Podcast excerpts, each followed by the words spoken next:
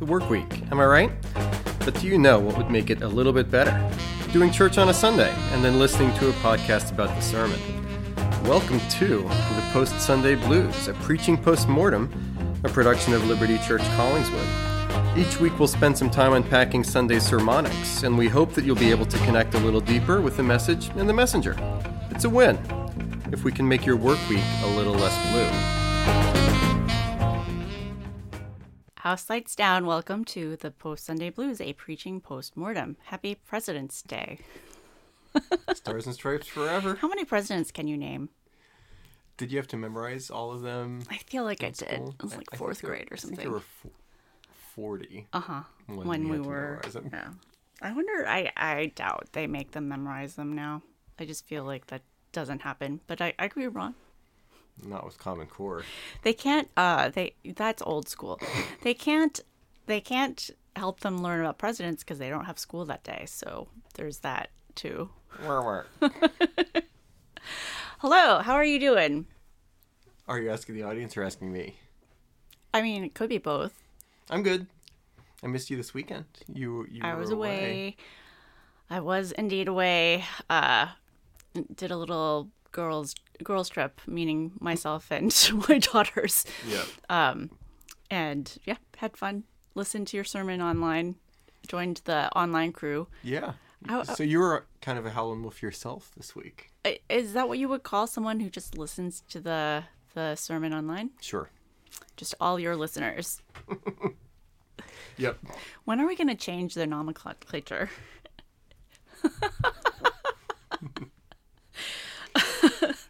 um, I also don't have a have an outline in front of me, but maybe that was a that's a side post for you. It's at the top of the bookshelf if you want to grab it over there. Okay. Top left. And I can stall for time. You're back. You were skiing this weekend. How was I mean, I was not skiing. I was sitting in a very, very, very crowded ski lodge, like just sitting with my laptop working to make up for the time that I took driving. so Sexy working snow bunny. it is it is um it's just parenthood.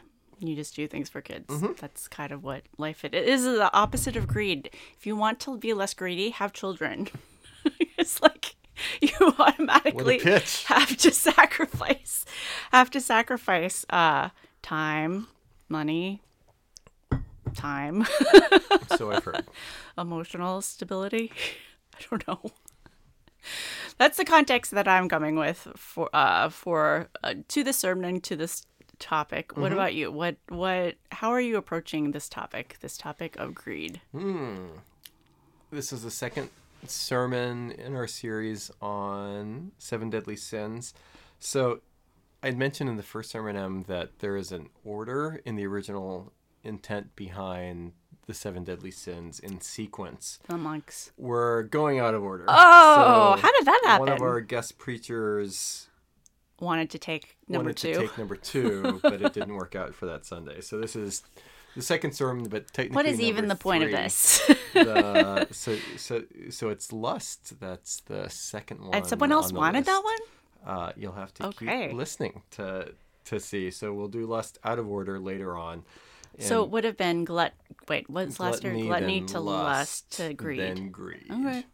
And I, to me, you Arbitrary. could you could think connection points yeah think through various connection points. So greed was the one for for this Sunday, and I confess sloth in relation to the Thinking about greed. of, of, of greed, which which in some ways fits some of the things I was talking about, where it's well to contrast it with lust that that's a more of a flagrant uh-huh sin, even though it has its own complexities to it. Greed, I just kind of felt like, do we have to? Uh-huh, And and it took yeah. a little bit of energy to get Okay. myself psyched up huh interesting for for greed sermon and in my flesh, to use the Pauline term. I was just wanting to say, can't we just be okay with, a with little bit of greed but a little bit of wanting more So I was trying to be honest with myself Sure. about that internal process as I was constructing the sermon and delivering it this past week. Yeah, I mean, it might be a spoiler, but your context of saying like it's very easy to criticize other people or to get on your high horse horse about complaining about this politician or that set of people Yeah.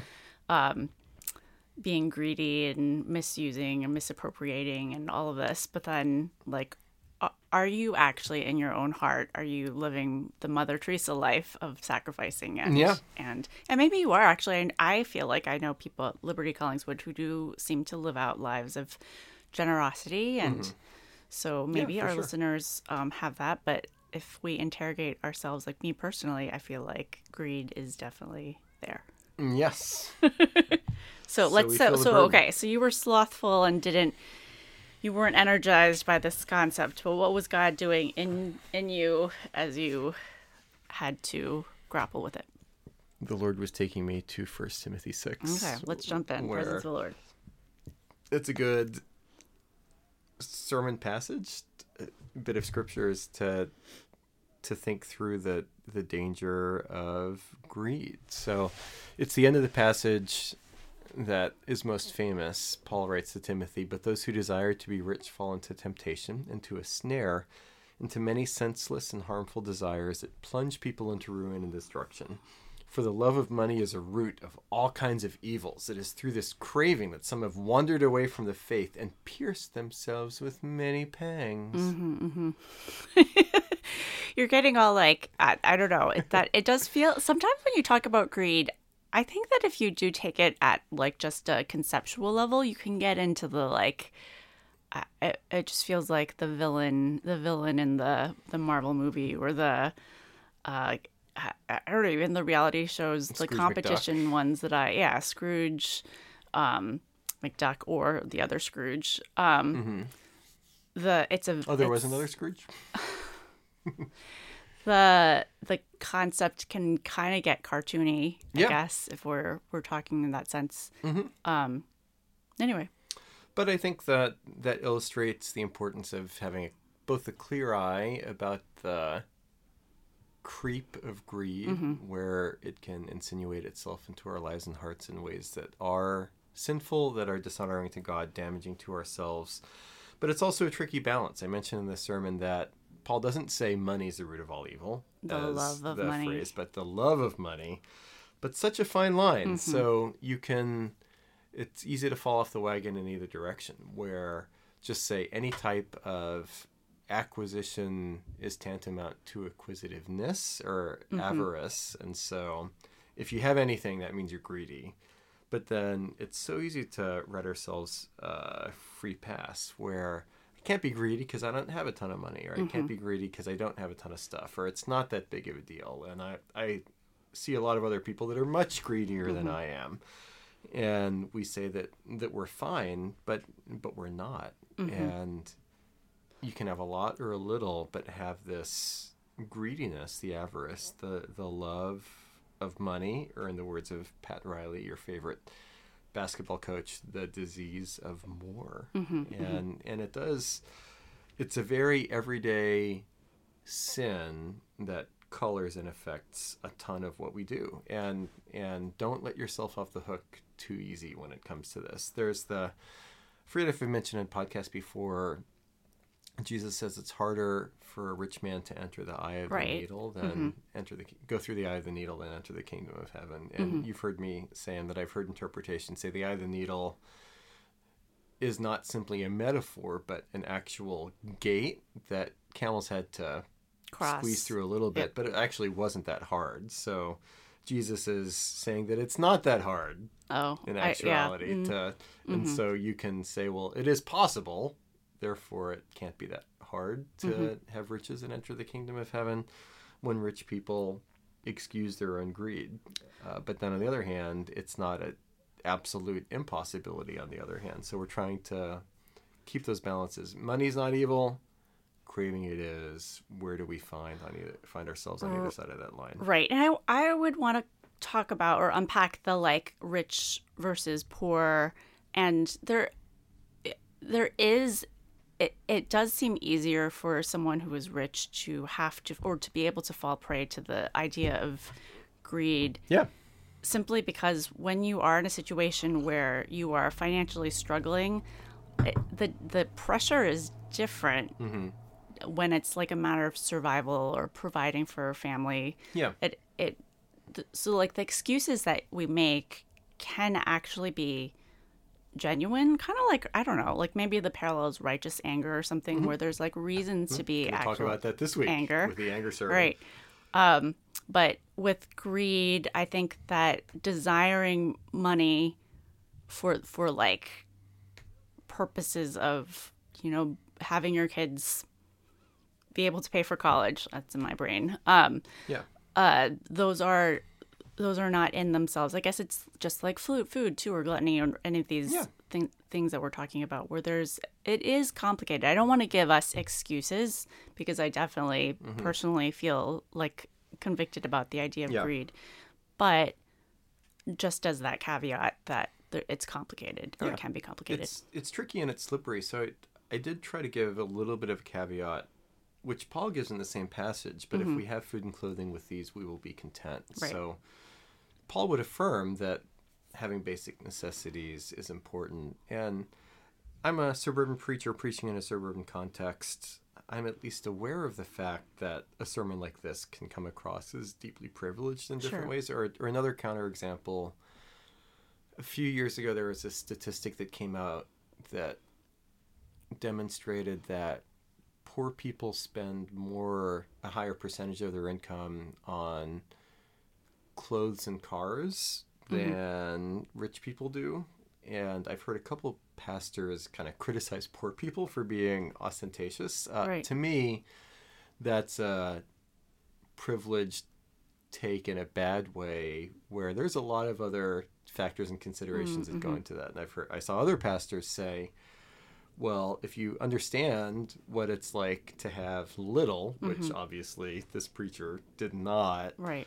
Then there's there's a healthy sense of self and pride that goes into saying hey we don't have a lot but we're not gonna just because we're poor it doesn't mean we need to dress like bums type of mm, thing. Mm-hmm. so, so so there's a healthy image self image that's associated with yeah we don't have a ton of money but we're not going to skimp on clothes and we're mm-hmm. not going to drive the worst car in town because we respect ourselves. So mm, so mm-hmm. there's there's a lot of different ways to come at this and a lot of different pitfalls and preaching a sermon about it too. Sure. I'm not saying that I threaded all of those eyes of the needle like the perfect felt camel, but I'm at, but I'm at, at least aware of some of those dangers. Sure. Did you find the passage as it pertained to this like challenging in the same way, or were there other particular like challenges as you approached it? Not as much with the sermon text, but wanting to hit the right notes and the right balance was was a Was challenge. a challenge. Sure. Cool. Should we move on to muddying Let's the do it. waters? It's kind of the same things Yeah. then. So, um, what are the specific things you're thinking about as you construct this sermon for us? Yeah, some some sermons are difficult to find ways to speak to both Christians and non-Christians, and how a certain gospel truth or Bible passage affects Christians and non-Christians can be pretty different. And so Christians are going yes, yes, yes, non-Christians are going no, no, no, or vice versa. This is one of those sermons where I didn't feel like I had to work hard to draw commonalities Because, again, it's all over. everybody's greedy, Yeah. and we all struggle with this. So. Fiction, reality, Twitter. Yes, everywhere. And another balance that I was trying to explore in the sermon at a couple different points was not just love of money is the root of all evil, not moody, money is the root of all evil. Kind of how we bounce back and forth in our own mental spaces about how, yes, greed for me personally is a problem, but then on the other hand, it's no big deal. So, uh, healthy, normal, and good versus horrible, no good and bad at the same time. And so, yeah, again, to take take another pass through it, everybody would say that money's a problem and Right. that we obsess about money too much. But then, with those same hearts and same words, we'll be very apt to give ourselves personally free passes when it comes to saying, well, my greed is okay and normal and healthy, whereas Right. yours might might not be. So So, what's the takeaway? What's the what's the message that you can get to get to people to help us to move from the easy, yeah, greed's bad, yeah, maybe I have a little to like actual conviction and moving forward. creation, fall, redemption, and cross. So it's the cross of Jesus that allows us to take a fuller, deeper look at the bad news of ourselves and not try to excuse or say no big deal to sin. But then it gives us hope at the same time to say that, that, that we can do better. And it's Jesus that enables us to confront the base idols of comfort, control, power, affirmation and wanting to avoid fearfulness um, and find a better find a better satisfaction so i sunday school answer jesus but i think there's really something to that something to that here. And then also there's the the simple tough love of getting ourselves to understand that there's never going to be a point where we have enough and are not greedy. Right, uh, right. there's the uh, stat that stayed with me for so many years studying the super rich and i don't know if you caught when you were doing the sermon rewatch um did did you do audio and video or just audio No, I just did video. I was just lip reading. oh yeah i said that wrong uh, I did YouTube. It wasn't just- loaded. It just- wasn't launched to the podcaster yet. So as, as candy. was I actually watching you? I don't know. So Uh, probably a mix of like half half both watching and listening, and then half I was not actually visually looking. So were okay. you? I mean, you missed a lot.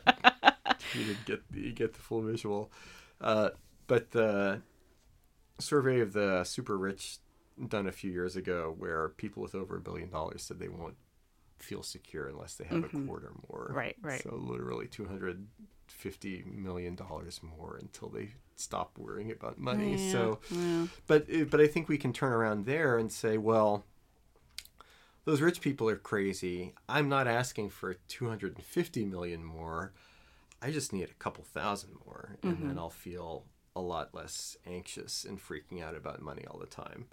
But the reality is, even if we genuinely need that couple thousand more, our lives are not going to be easy and joyful all the time if we just get those Yeah, there's couple more bigger thousand picture dollars. concerns. Yeah. So a little bit more is never going to satisfy us. That's why it's a disease of more truly mm-hmm. because we're we're just constantly the rabbit at the dog track who's always chasing the carrot in front but's never actually going to get it. Sure. You thought about interrogating that illustration but you just kind of let that rabbit go. Any other things you want to say about this constructing the sermon? so so I was going to mention the gospel is a great motivator away from greed. We've already touched on that. There was a small section in the sermon too about a collective application where how does and this is true of any of the seven deadly sins uh, if I think a valid criticism of Western majority culture Protestantism is that application can skew individualistic without thinking through systemic or societal connections. I tried at least to raise the question in the other direction. How does commandments against greed affect governments and businesses? Right, right. Uh, and I think those are important things to think about without having all of the answers. I simply ask the question and name the tensions. So, equity of outcome is a good thing, but then also freedom of self determination is a good thing. How, how does government track that tension? Uh, and then with the business, if we allow that businesses need to be for profit, and I, that's my personal persuasion. There are other people that that would disagree with that very pre- premise. Although I think for somebody that would be an out and out communist or socialist, that doesn't eliminate the importance of the greed question. Sure. In my opinion, all that is to say, if if if we're dealing with a basically capitalistic model, which many of us would agree with, and which all of us are living under here in the West. Uh, if a business must be for profit, what's the difference between a greedy business and a non-greedy business? Right. and I think those are those are important questions for business leaders to ask. But that does get to what you mentioned earlier. Um, for those of us that don't that are not that don't find ourselves with the levers of systemic change in front of us, we should probably complain about greedy corporations and greedy governments less and practice personal generosity more, mm-hmm. which can seem like an out, an easy out, where we're just going back to individual application, but being generous with money as individuals, that is a way to address systemic issues mm-hmm. more more than nothing. So, in the wake, as an example, in the wake of George Floyd's murder, when racial issues were front and center for for so many people, one of the charity organizations that people at Liberti Collingswood were giving to. I forget if we gave to this as a church or if it was just individuals, if we made a church gift or not. But at least then, and maybe there still is, an organization that's just a giant clearinghouse for money that you can donate to this fund, and then that fund donates money to poor people with medical bills. Um, and so individuals give towards that, but there is a systemic ramification at the local level Sure. where you're alleviating medical bills that have a systemic ingredient for mm-hmm. generational poverty and that sort of thing too. So Right. these things are connected, even if it's hard to think of a single answer for when is a corporation or a government body greedy. Mm-hmm. But let's at least allow for the fact that necess- it must be the case that sometimes they are. Sure. Shocking. I, uh, I just listened to a Shocking. recap podcast about the movie Forrest Gump, so that's all I'll say about that. okay. Barbank cover tunes. Uh huh.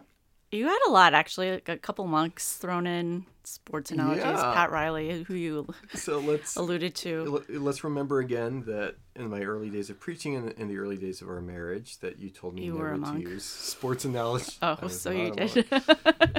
Went to monks. The I, you told me never use sports analogies because people that don't like sports just turn off. I didn't so say never. I just said it's annoying. I think the truth was somewhere in between. But hopefully the sport the it wasn't the clock was running The Pat down Riley one? and uh, it was a sports figure. I wouldn't even call that a sports illustration really. But hopefully you didn't turn off because I talked about I feel like we're the beginning of the remembering sermon. this like differently, but The I also not the first time. The I I did get correction on that ooh, good. because I said that Pat Riley is the all-time leader in championships. Yeah, where, not anymore. Uh, I I looked that up on a website on Sunday morning because I wanted to Oh, double check, but I think the website was wrong. People mentioned Phil Jackson as somebody Uh-huh. that has more than Then Pat Riley. than Pat Riley through his different coaching stops. Jackson's in with the Bulls, and then with It's probably uh, some like with- subtle difference in what you were. Lakers. May, maybe to. it was Pat Riley has championships as player, assistant coach, head coach, and general manager. Maybe he has more types of rings from those I'm various shocked that you didn't get the details right. I, I do like to get those sorts of details right, but I And then you I often get it, them wrong. and then I often get them wrong. it's the life of me. Is So gam- gambling a seven de- deadly sin? I don't think it isn't. It's not, right? I don't gamble. I know. Okay. I was just The, what are you saying? Is it though? The sp- yeah, sports betting. Betting on That is that's an interesting. is it greed? Hmm. What? Uh, I think the greed question for sports gambling, I think, applies more on the systemic side, where you have Oh, the corporation The- that is caught is is generating an- sports bets. It's an exploitative model, Yeah, arguably, probably. where where you're gaming the system on purpose to let people win just enough Uh-huh. to set them up to lose big. Right. You're So- actually you're using the the greed of human nature, the human human nature quality of wanting more Yeah. and So then I'd ha- exploiting it. Yes. Sorry to cut you off there. No, it's I. I would have to I would have to think more before I'd want to say on something like a podcast, so publicly or semi-publicly. This is publicly. It's not semi. Sometimes it feels semi-public. Uh. The I I'd want to think twice before saying, "Hey, if anybody is here and that now and then goes on FanDuel and puts a small wager on something mm-hmm. sports related, that that's necessarily a sin." But I think at the same time, the stronger argument can be made to call FanDuel and DraftKings to account for exploitative Practices. practices that could align with an idea of corporate sin. I'm really confused by like how many how many like caveats you're feeling like you need to put on things like that, or the corporation thing too. Like there's just Are you a hit- saying why don't they just say that? yeah, they're out of corporations can be greedy, governments Yeah, can be no, I greedy. said that. I- Okay, okay. I feel like I've Okay. said that clearly. Corporations and governments can be greedy. The question is how, when, and where to draw the line. yeah, okay. Okay. Um, uh, you little other Monks, references. John Cassian, Mm-hmm. kind of fun how he said, "Hey, if a monk gets greedy, he's going to start a side hustle and try to make illicit money wrong, off of his monks? handicrafts." Oh my gosh. That that was that was delectable. We had John Chrysostom saying that when we not to share our own wealth with the poor is theft from the poor Mm-hmm. and deprivation of their means of life. So, so a, a Christian view of collective wealth there is owned by God, and we're truly stewards and not owners of wealth that we possess. Therefore, we should be more generous with our money because it's not ours to begin with. Mm-hmm. And B, it deprives people that don't have enough of what is theirs. Sure. And then Thomas Aquinas saying we put ultimate value in mere stuff, ultimate value in temporal goods, and proof that temporal goods can't carry within themselves ultimate value is the fact that once you get that thing that you're really looking for, it's mm-hmm. not as good and doesn't deliver the ultimate satisfaction that you think it's going to give you when you're craving it so much. Right. And that was true in the 1200s or whenever when he was writing, or in 2024 when we're Talking now. shopping, eBaying, Etsying, Amazoning, ogling All the things. in, diff- in different ways. We also had Sophocles, always nice I to have that one. Sophocles, Antigone. There is nothing in the world so demoralizing as money. Sarah Bernhardt, it is by spending oneself that one becomes rich. And then the words of Jesus, Luke 12, and then it is better, is more blessed to give than to receive. And then the Apostle Paul, for you know the grace of our Lord Jesus Christ, that though he was rich, yet for your sake he became poor, so that you by his poverty might become rich. No. Good stuff. Lots of quotes this week. I guess it, it does speak to that the fact that I think a lot of people talk about greed. Yeah, and, Um, and it's one of those. I mean, yeah, let's go to gu- guitar slim, slim Yeah. and I'll I'll say this: Sure. the quote that you forgot. the the quote that I forgot was embarrassing. The That hasn't ever happened. I don't. I feel like like where you intended to read something and you looked and it wasn't there. Like that. That uh, feels like it's never happened. yeah, I mean, it's never happened, and I haven't, or it has happened, but I haven't. Oh, you just haven't called it out. Like you me, haven't. I haven't called it out, but it was never so late in the ball game that huh. That you had to I couldn't backtrack. think on my feet fast enough to. I mean, I would not want to draw attention to that. I think not out of vanity, but Yeah, just because just it speaker. pulls people out of the sermon Uh-huh. in ways that would distract them from hearing what I'm trying to say. But Maybe it pulls them out of boredom and into like the oh wait, he messed up. What? I'm only human. as, as a reminder to people. But so yeah, so greed, money, my sermon files, my quote files, so to speak, on this subject is pretty big. Yep. So I, I and and that's not the case for every sermon and every topic. Sometimes I'll have to think harder or search harder back through my files to say, hey, what do I have to right to speak on. dig up this. Mm-hmm. on short notice on this subject. Greed, money is is not one of those things. The so so the the quote that I lost was from Michael Sandel, a philosophy professor at Harvard, talking about commoditization of things. Let me just read it real quick, baby. So, a huge change that's unfolded in the past three decades. This is him writing in the 2010s. Was not an increase in greed. It was the reach of markets and of market values into spheres of life traditionally governed by non market norms, saying there is a lot more areas where we now think about them with a monetary angle that we didn't used to. And he mm-hmm. names these the uses of markets to allocate health, education, public safety, national security, criminal justice, environmental protection, recreation, and procreation were for the most part unheard of 30 years ago. So, not an all or nothing thing, but much more now than three decades ago when we have conversations about health, education, public safety, national security, criminal justice, environmental protection, recreation, procreation. There's a much bigger dollar sign attached to those considerations and conversations than there used to be. So, Right. what money affects has a much broader scope than it used to have. So Sure. greed and money affects more than it used to because money is attached to a lot more things than it used to be. Mm-hmm. And I think that's I think that's true. Kind of true. I, like if you look at the decades, sure, but if you Mm-hmm. looked like more like centuries, I don't feel like it's totally true. But Okay, you can argue with a Harvard professor. sure, bring it on. okay, love it. And then yeah, so so that was that was a quote that I missed. And that's all they have for Guitar Slim Pickens, unless anything no one else was complaining about you. you. Well, the yeah, there there was the pushback on Pat Riley, but then I do we do have a Helen Wolf. So Okay, should we go go go there? This is from Helen Wolf Yvonne. Hey Jim and Emily, as Jim started out the sermon on Sunday and talking about the disease of more in the context of sports, I couldn't help but think of a little show called Ted Lasso. Did you watch?